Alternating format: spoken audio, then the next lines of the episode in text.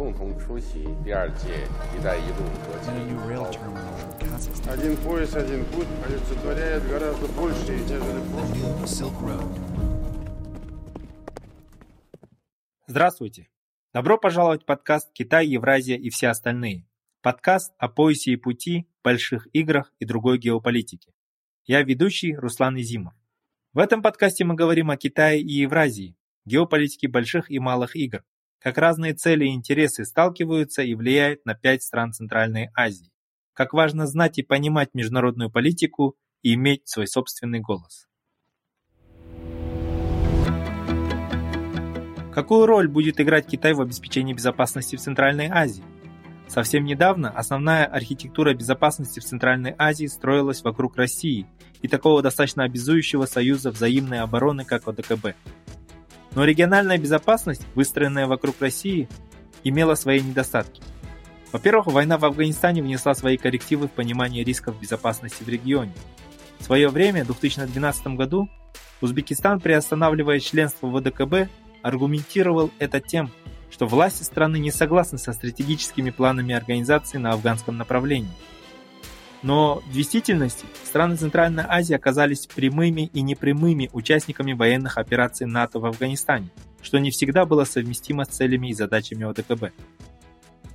В результате количество членов организации сократилось с 9 государств до 6. Из ОДКБ вышли Азербайджан, Грузия и Узбекистан. Для Центральной Азии отсутствие Узбекистана и близость Афганистана стало ключевым недостатком ОДКБ. Кроме того, ОДКБ демонстративно воздерживается от участия во внутрирегиональных спорах и конфликтах, хотя Москва де-факто всегда играет роль медиатора. Частично эти недостатки была призвана устранить созданная в 2001 году Шанхайская организация сотрудничества, где Москва разделяет сферу надзора над терроризмом с Китаем. Рост участия Китая в центральноазиатских делах, конечно, добавил новых граней в понимании безопасности в регионе. Безопасность инвестиций, предотвращение терроризма, недопущение перетока экстремизма с беспокойных провинций Китая. Эти цели стали главными в дипломатии Китая в Центральной Азии. С начала 2019 году появились слухи о появлении китайской базы в Таджикистане на территории Мургабского района недалеко от афганской границы, а уже совсем недавно, в октябре 2021 года, после поспешного вывода американских войск, парламент Таджикистана принял соглашение о строительстве нового объекта между Министерством внутренних дел Таджикистана и Министерством общественной безопасности Китая. Как объяснили таджикские власти, объект будет расположен в селении Вахан в отдаленной горно-Бадахшанской автономной области и будет принадлежать специальному отряду быстрого реагирования. То есть, по сути, он будет полицейским постом. Что это меняет в общей архитектуре безопасности Центральной Азии? Укрепляет ли участие Китая безопасность региона или, напротив, создает потенциальные сферы соперничества с Москвой? Как на все это смотрит Россия? Мнение российских экспертных кругов нам поможет прояснить эксперт Василий Кашин.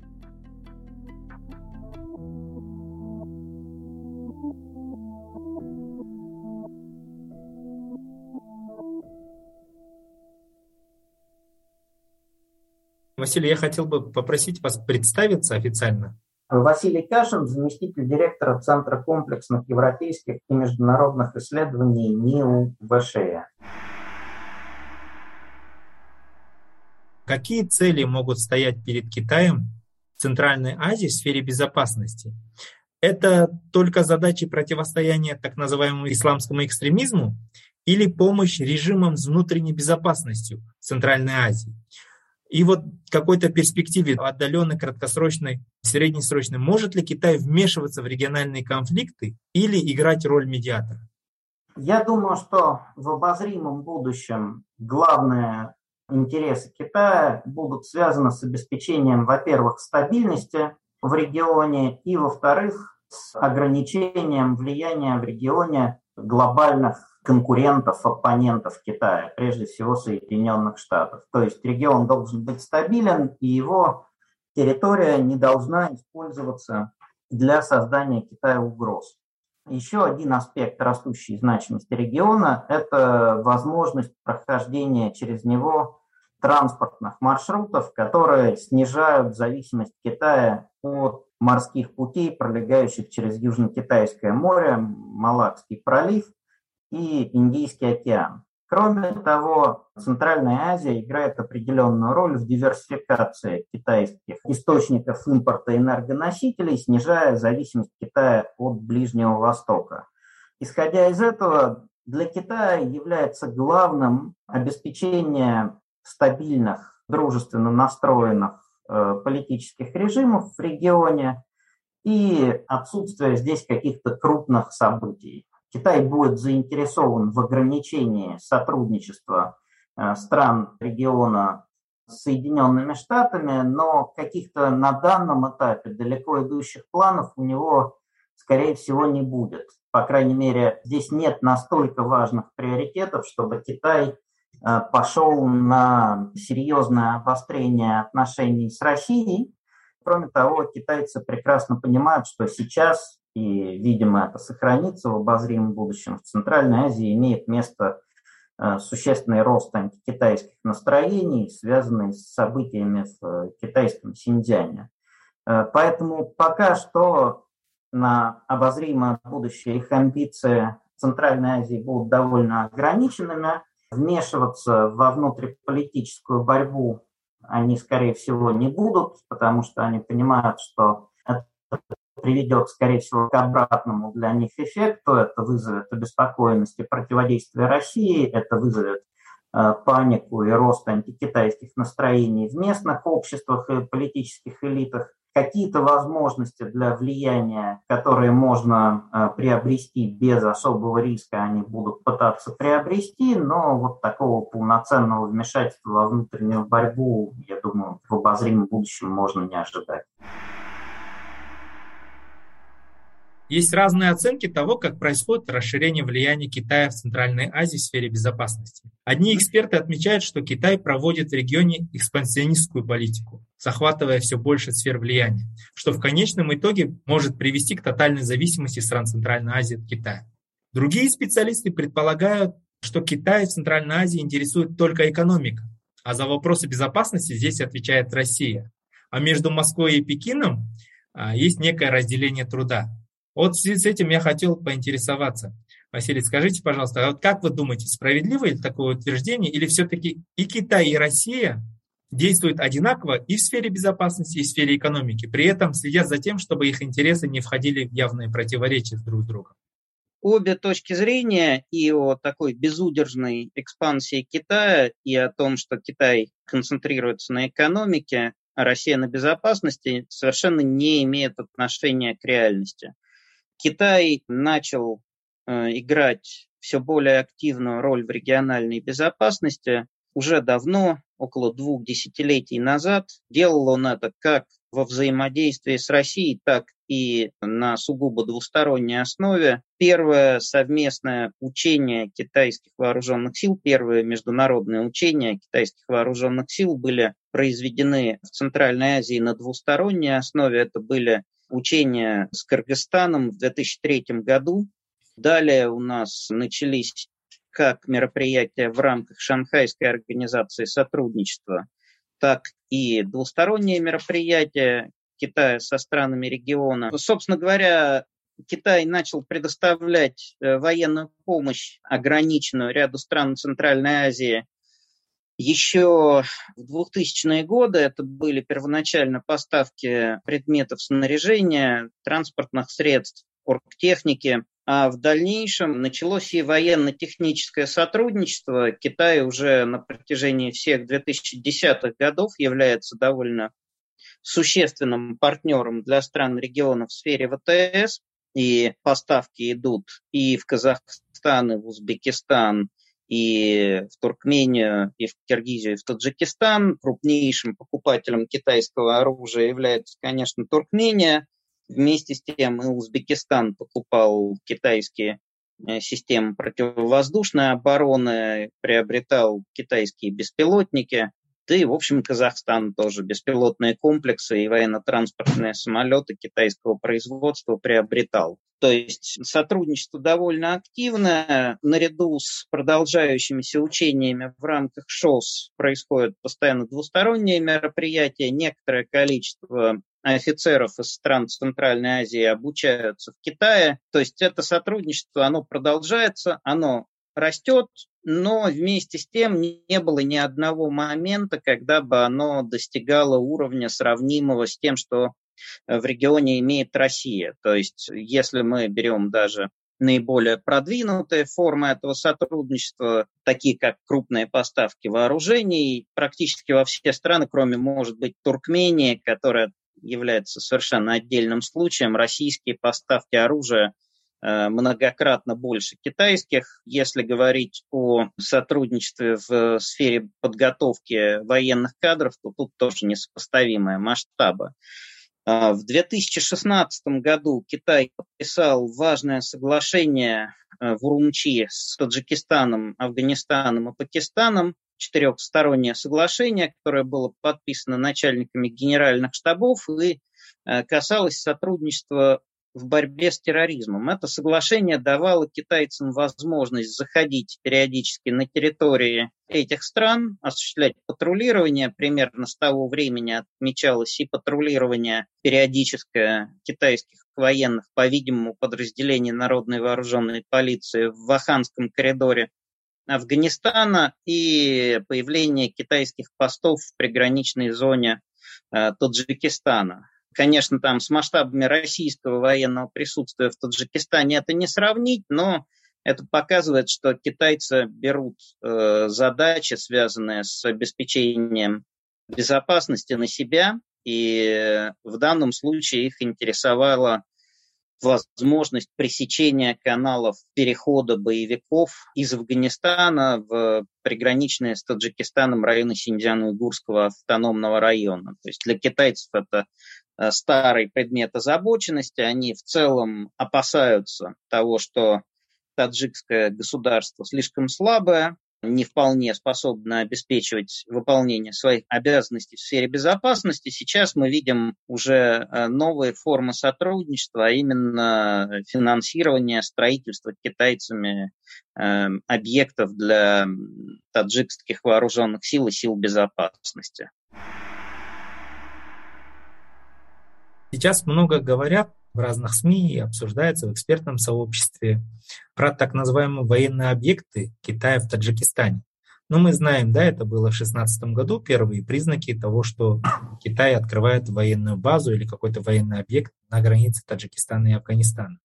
А, цели, да. почему это делалось, в принципе, для большинства наблюдателей экспертного сообщества понятно. Но вот что означает наличие вот военного, точнее, планы построения нового да, военного объекта сегодня? То, что вот буквально недавно э, произошло, было, было объявлено, таджикские власти подтвердили, э, что вместе с китайской стороной будет возводиться военный объект. Вот.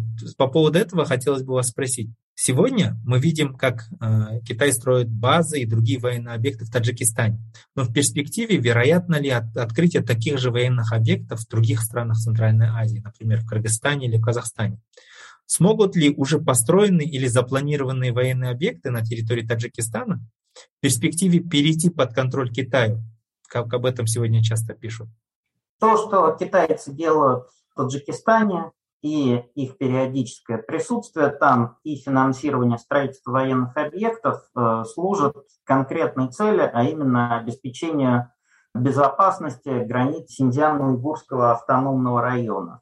Китайцы и ранее прибегали к подобным э, формам работы, они пытались реализовывать подобное мероприятие в Афганистане до падения прежнего правительства. Э, был период, когда говорили о том, что китайцы ровно по такой же схеме профинансируют строительство военной базы и оснащение войск э, в э, афганской провинции Бадахшан, чтобы эти силы прикрыли одно из проблемных с точки зрения китайцев направлений.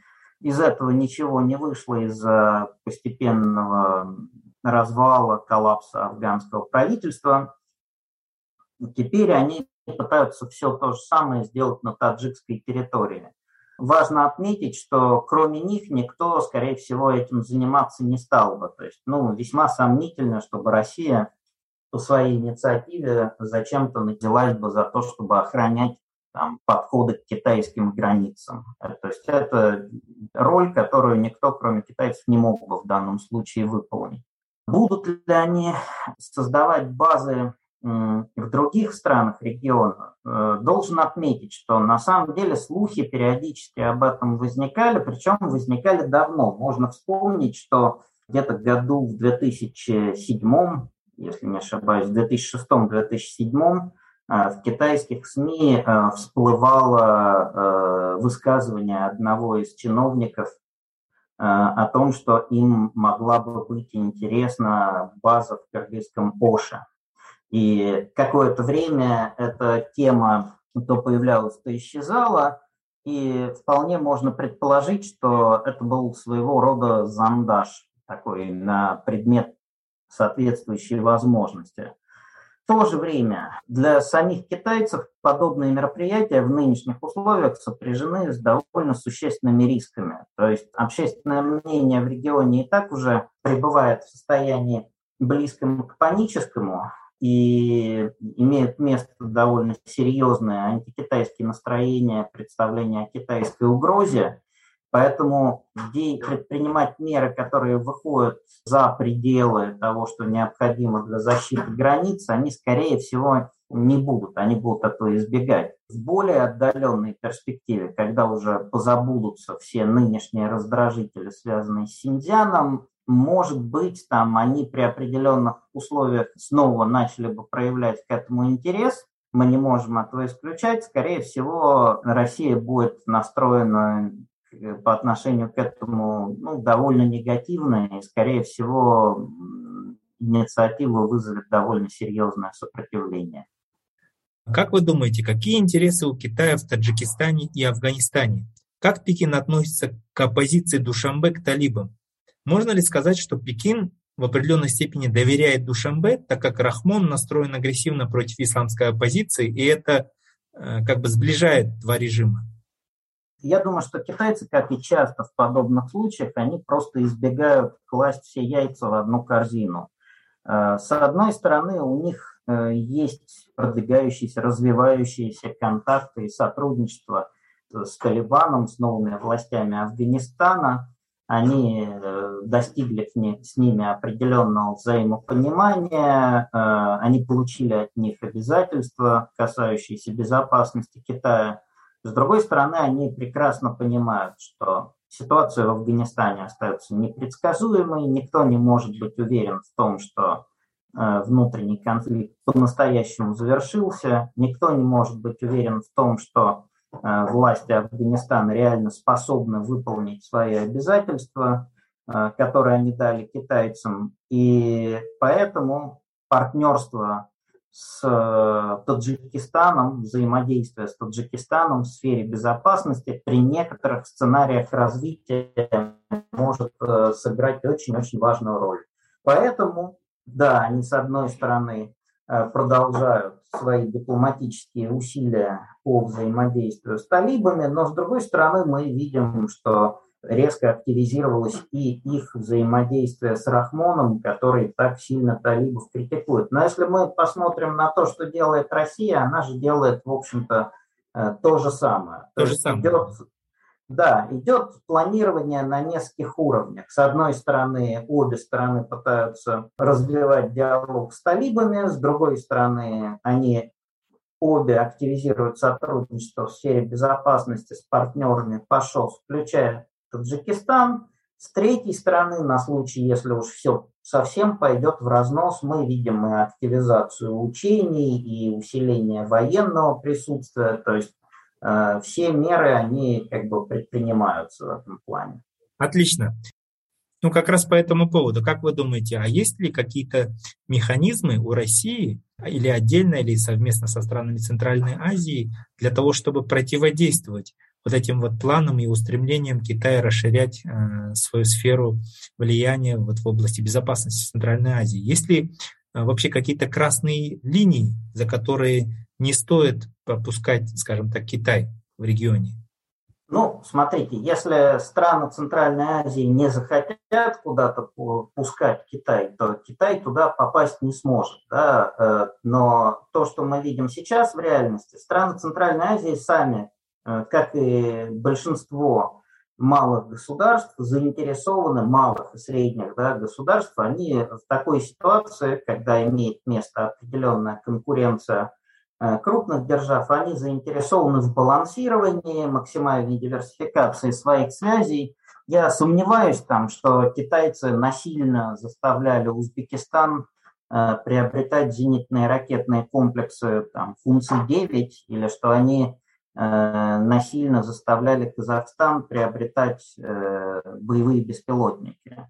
Скорее было решено, что в рамках общей политики диверсификации связей Казахстан, который приобретает большинство своего оружия в России, но вместе с тем имеет активное сотрудничество с Западной Европой и там, Израилем, и одновременно мог бы еще и купить что-то у Китая. И это совершенно разумная стратегия, которая позволяет держать всех партнеров Казахстана или других центральноазиатских стран в тонусе и э, получать наилучшие условия. Для России, я думаю, очевидно, что какой-то уровень участия Китая в этом вопросе будет. Пытаться вытеснить Китай из сферы региональной безопасности совершенно бессмысленно совершенно бессмысленно также втягиваться в противостояние с Китаем из-за каких-то небольших пока что расхождений и второстепенных аспектов конкуренции. Э, проблемой это будет становиться, если расширение китайской роли в региональной безопасности и в региональной политике в целом начнет создавать прямую угрозу российским интеграционным структурам, форматам взаимодействия. Вот если китайцы начнут прямо активно и напрямую подрывать э, существование ЕАЭС и его связей, если они начнут подрывать ОДКБ и двусторонние российские контакты э, с странами региона в сфере безопасности, такие как наш договор о союзе с Узбекистаном, вот все это тогда уже это будет раздражитель, Россия должна будет э. Э, реагировать, но это как раз то, чего китайцы э, избегают, избегают довольно тщательно, и чтобы китайское поведение изменилось, должны произойти уже такие катаклизмы глобального масштаба. Должно что-то произойти с нынешним китайским противоборством с США, должны измениться в корне китайские приоритеты в отношении России, вот тогда китайцы могли бы, наверное, там пойти на конфронтацию и попытаться добиться каких-то быстрых успехов в Центральной Азии, хотя, повторюсь, для этого у них довольно уязвимая позиция. А, Все-таки такие мощные антикитайские настроения имеют место быть, имеет место быть страх элит центральноазиатских перед китайцами. Никто, в общем-то, им на данный момент так серьезно не доверяет, хотя китайцы пытаются сформировать какие-то уже э, более тесные э, каналы связи с местными элитами, ну, мы видим, что к этому относятся подозрительно. То есть на данный момент у России нет причин вступать с Китаем в какой-то конфликт, пусть даже второстепенный, э, в Центральной Азии. Есть возможность добиваться компромиссного решения по большинству вопросов, каких-то угрожающих устремлений на данный момент со стороны китайцев нету, хотя ну, они могут зондировать разные возможности, там, и в будущем мы ничего не можем исключать. Поэтому главное пока спокойно наблюдать за ситуацией, обмениваться информацией и укреплять наше собственное взаимодействие тех форматах, которые мы имеем. Да, вот в данном случае я полностью согласен. А, вот, кстати, вот по поводу того, что есть определенные, допустим, планы в перспективе, да, с китайской стороны, которые uh могли бы войти в противоречие с интересами России и а, тех структур, в которых там Россия и страны Центральной Азии взаимодействуют. Да? Пусть это будет в экономической uh сфере или там в сфере безопасности, я имею в виду ОТКБ, Евразийский союз и так далее. uh Вот в связи с этим вопрос. Два вопроса по отдельности. Первое. Но вот если перспективу посмотреть, в среднесрочной перспективе, насколько высока вероятность привлечения китайских частных военных компаний в Центральной Азии? Можно ли сказать, что есть вероятность а, привлечения вот таких частных военных компаний в Центральной Азии для защиты китайских граждан, объектов инвестиций и инфраструктуры? И может ли гипотетически эти частные военные компании, привлечение китайских частных военных компаний в регионе, как-то противоречит интересам России в регионе?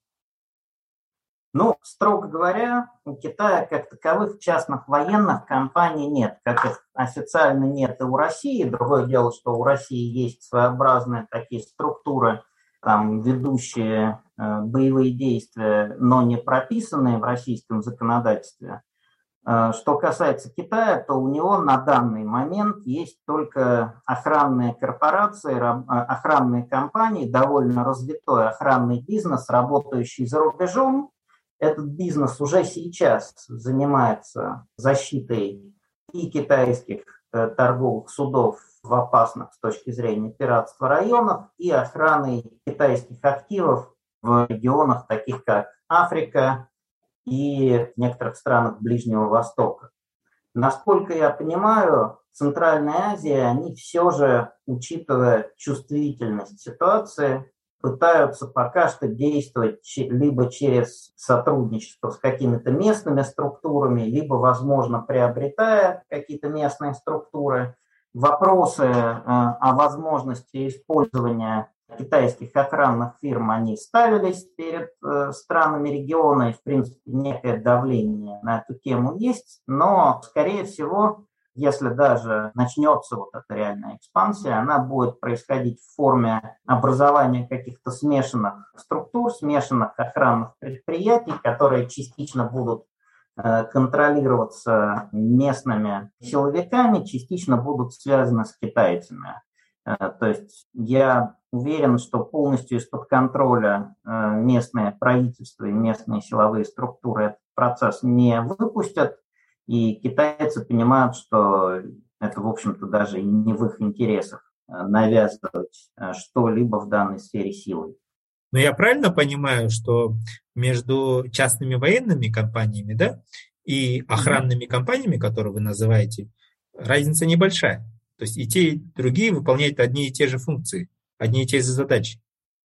Нет, все же разница есть. А какая? Упростите, пожалуйста, для наших слушателей. Да, есть определение военных компаний, они э, все же э, э, оказывают гораздо более широкий спектр услуг, который включает в себя обучение военнослужащих, сбор, обработку разведывательной информации, помощь в обслуживании военной техники, обеспечение логистики, и так далее и тому подобное. То есть это именно услуги, относящиеся уже не к правоохранительной, а к военной сфере. А те компании китайские, которые работают за рубежом, они все же ничего подобного не делают. Они именно а, ограничиваются охраной объектов и сопровождением грузов. То есть это все же такой более узкий э, вид деятельности. В перспективе Нельзя исключать, что может сфера деятельности китайских охранных компаний расшириться, вот, но пока этого нет. И в законодательстве китайском ничего подобного не прописано. У них есть опыт так называемых гибридных операций э, за рубежом. Это их операции на севере Мьянмы, где э, китайцы поддерживают э, длительные такие отношения с э, существующими там непризнанными образованиями, такими как так называемое государство ВА. Там, судя по доступным публикациям, имеет место и обучение, и поставки оружия, и помощь в его обслуживании, но, с другой стороны, там нету каких-то компаний, там все это просто иначе делается по каким-то уже специальным каналам. Перспективной сферой, где Китай расширяет свое влияние в Центральной Азии, становится технологическая отрасль. Сразу в ряде стран региона при содействии Китая строится инфраструктура для внедрения а, технологий пятого поколения. А, также здесь уже а, создаются китайские системы наблюдения за соблюдением правил дорожного движения, ну, так, система так называемый умный город. Uh-huh. Применяются китайские технологии в создании в Центральной Азии системы искусственного интеллекта. В этом контексте интересно представляется участие Китая в укреплении кибербезопасности Республики Центральной Азии. Вот в связи с этим хотел бы вас поинтересоваться, какие риски и вызовы для стран Центральной Азии могут нести использование китайских технологий в информационном пространстве. Ведь во многих западных странах в этом видят очевидную угрозу. Как в России относятся к внедрению китайских технологий в информационной сфере? Я считаю, что то, что внедрение китайских технологий, в частности в сфере строительства так называемых умных и безопасных городов, достигло таких масштабов в Центральной Азии, это очень большое упущение российской стороны и российского правительства, тех его структур, которые отвечали за Э, экономическое сотрудничество с регионом. Действительно, мы имеем э, крупный контракт, э, который был китайцами подписан с правительством Узбекистана, создание систем видеонаблюдения и в дальнейшем там, аналогов умного города в Ташкенте, его распространением на всю страну. Мы имеем ряд крупных проектов в Казахстане и более локальные проекты, связанные с созданием систем видеонаблюдения Э, в Бишкеке и Душанбе. У России на самом деле у самой реализуются крупные свои проекты. Во-первых, это то, что делается в Москве. Во-вторых, это федеральный проект «Безопасный город», который связан и с созданием э, сетей видеонаблюдения и с целым рядом других там перспективных вещей, включая оповещение о разного рода техногенных авариях, системы экстренной связи, система предупреждения э, и реагирования на природные бедствия. Там, это огромная комплексная система, э, которая там, позволяет контролировать все аспекты жизни э, современного города, имеет даже важное экономическое значение, там она учитывает состояние всей инфраструктуры. У нас есть некоторый опыт внедрения то, что мы не занимались э, экспортным продвижением, прежде всего в приоритетный для нас регион, ну, это, видимо, упущение наше с точки зрения промышленной политики и экономического планирования. На данный момент китайское продвижение в этой сфере уже произошло. Это неприятно для нас, поскольку мы опоздали на очень важный и политически чувствительный рынок. Я надеюсь, мы сможем это отставание наверстать. Что касается проблем безопасности, то с моей точки зрения для малых, средних государств, для стран, которые не могут сами производить соответствующее оборудование и технологии, важно поддерживать баланс между иностранными поставщиками, не допускать полного контроля и доминирования одного из них, и возможности иметь хоть какие-то свои компетенции, чтобы понимать вообще, что происходит, да, хотя бы там в сфере технического обслуживания этих систем. Поэтому странам региона, с моей точки зрения, имеет смысл э, не просто э, сотрудничать с Huawei там, в сфере 5G или с Huawei и рядом других компаний в сфере там, видеонаблюдения и так далее, заняться комплексным анализом ситуации, оценкой рисков и э, выработкой стратегии, которая э, как бы позволила бы избежать тотальной зависимости от одной из сторон. Разумеется, да, как бы не были дружественные отношения, мы видим по публикациям, что страны региона довольно внимательно относятся к угрозам, возможным такого специального разведывательного характера, которые могут исходить со стороны Китая. И это проявляется в периодических там, шпионских скандалах между, там, например, Казахстаном и Китаем, и Киргизией и Китаем.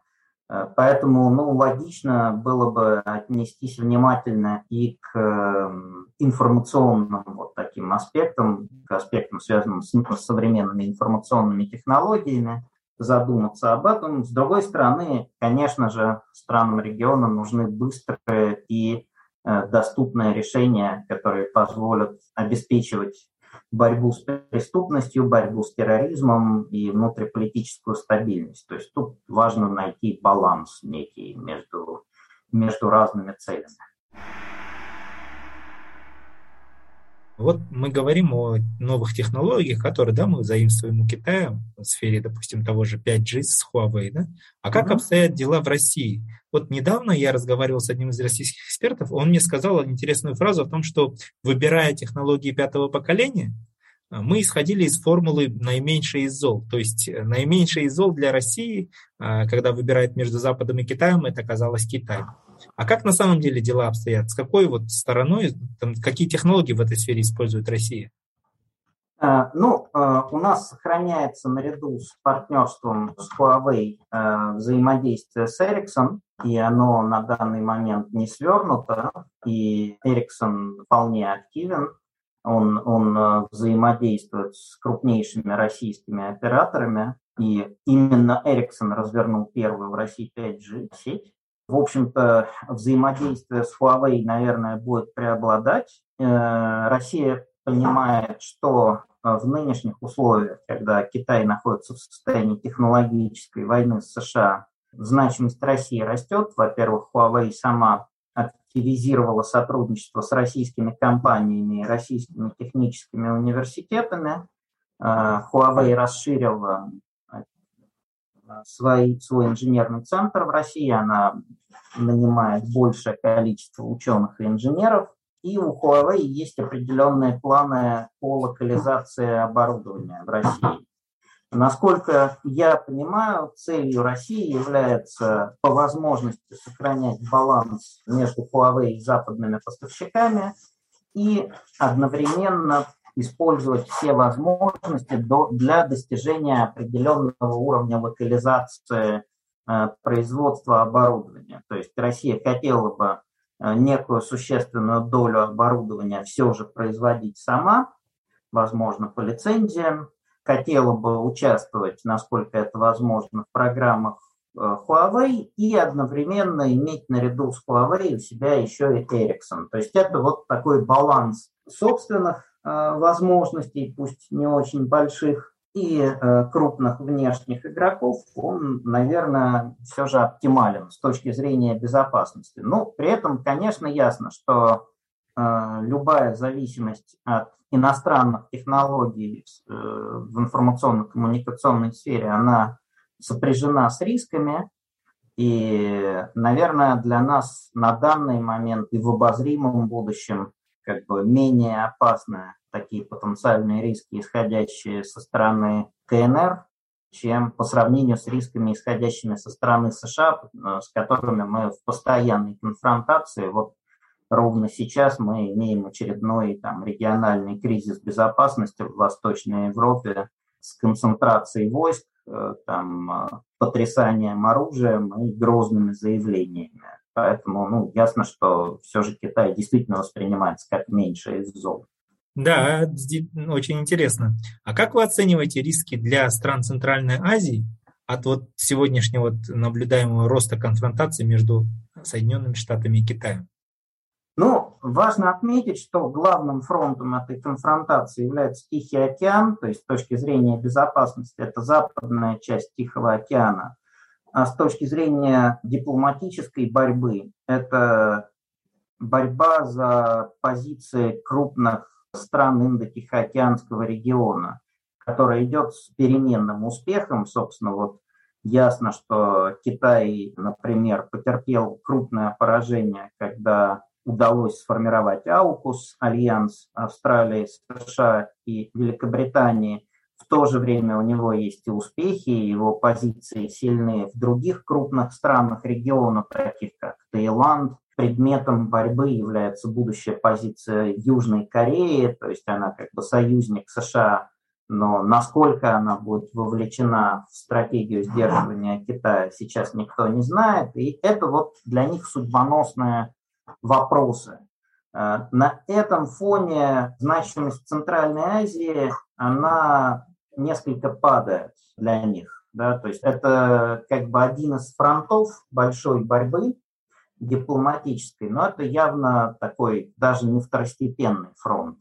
Тут главное для них, чтобы здесь им ничего не мешало и не отвлекало от главных направлений. Они нервничают, конечно, когда видят здесь активность американской дипломатии, они нервно реагируют на американскую пропаганду, они следят за происходящими здесь изменениями в общественном мнении, они пытаются добиться от э, стран региона каких-то обязательств да, в вопросах безопасности и обеспечить их политическую лояльность, но главные ставки у них это, я думаю, прежде всего страны ОСЕАН.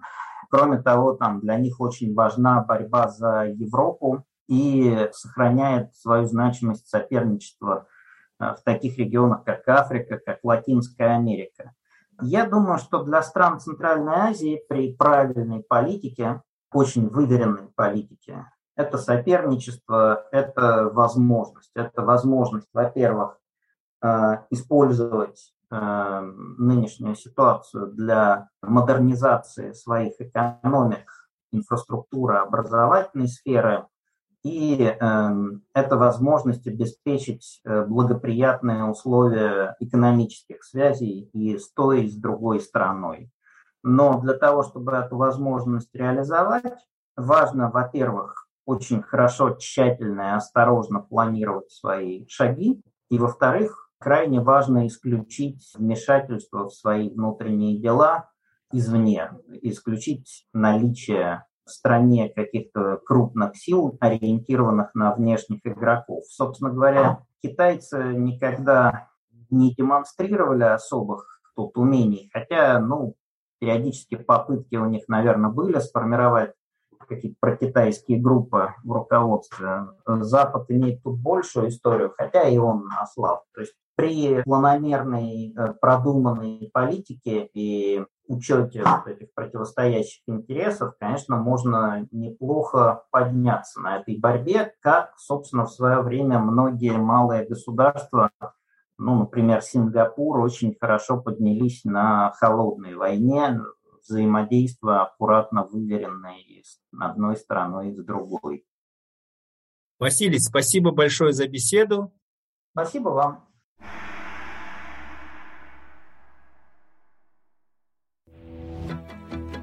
Все эпизоды нашего подкаста вы можете найти на подкастинговых платформах Apple, Google, подкасты, Spotify, Amazon. На сайте Каан мы также размещаем текстовой транскрипт каждого эпизода и полезные ссылки на отчеты, доклады, книги и биографии наших спикеров. Спасибо за внимание.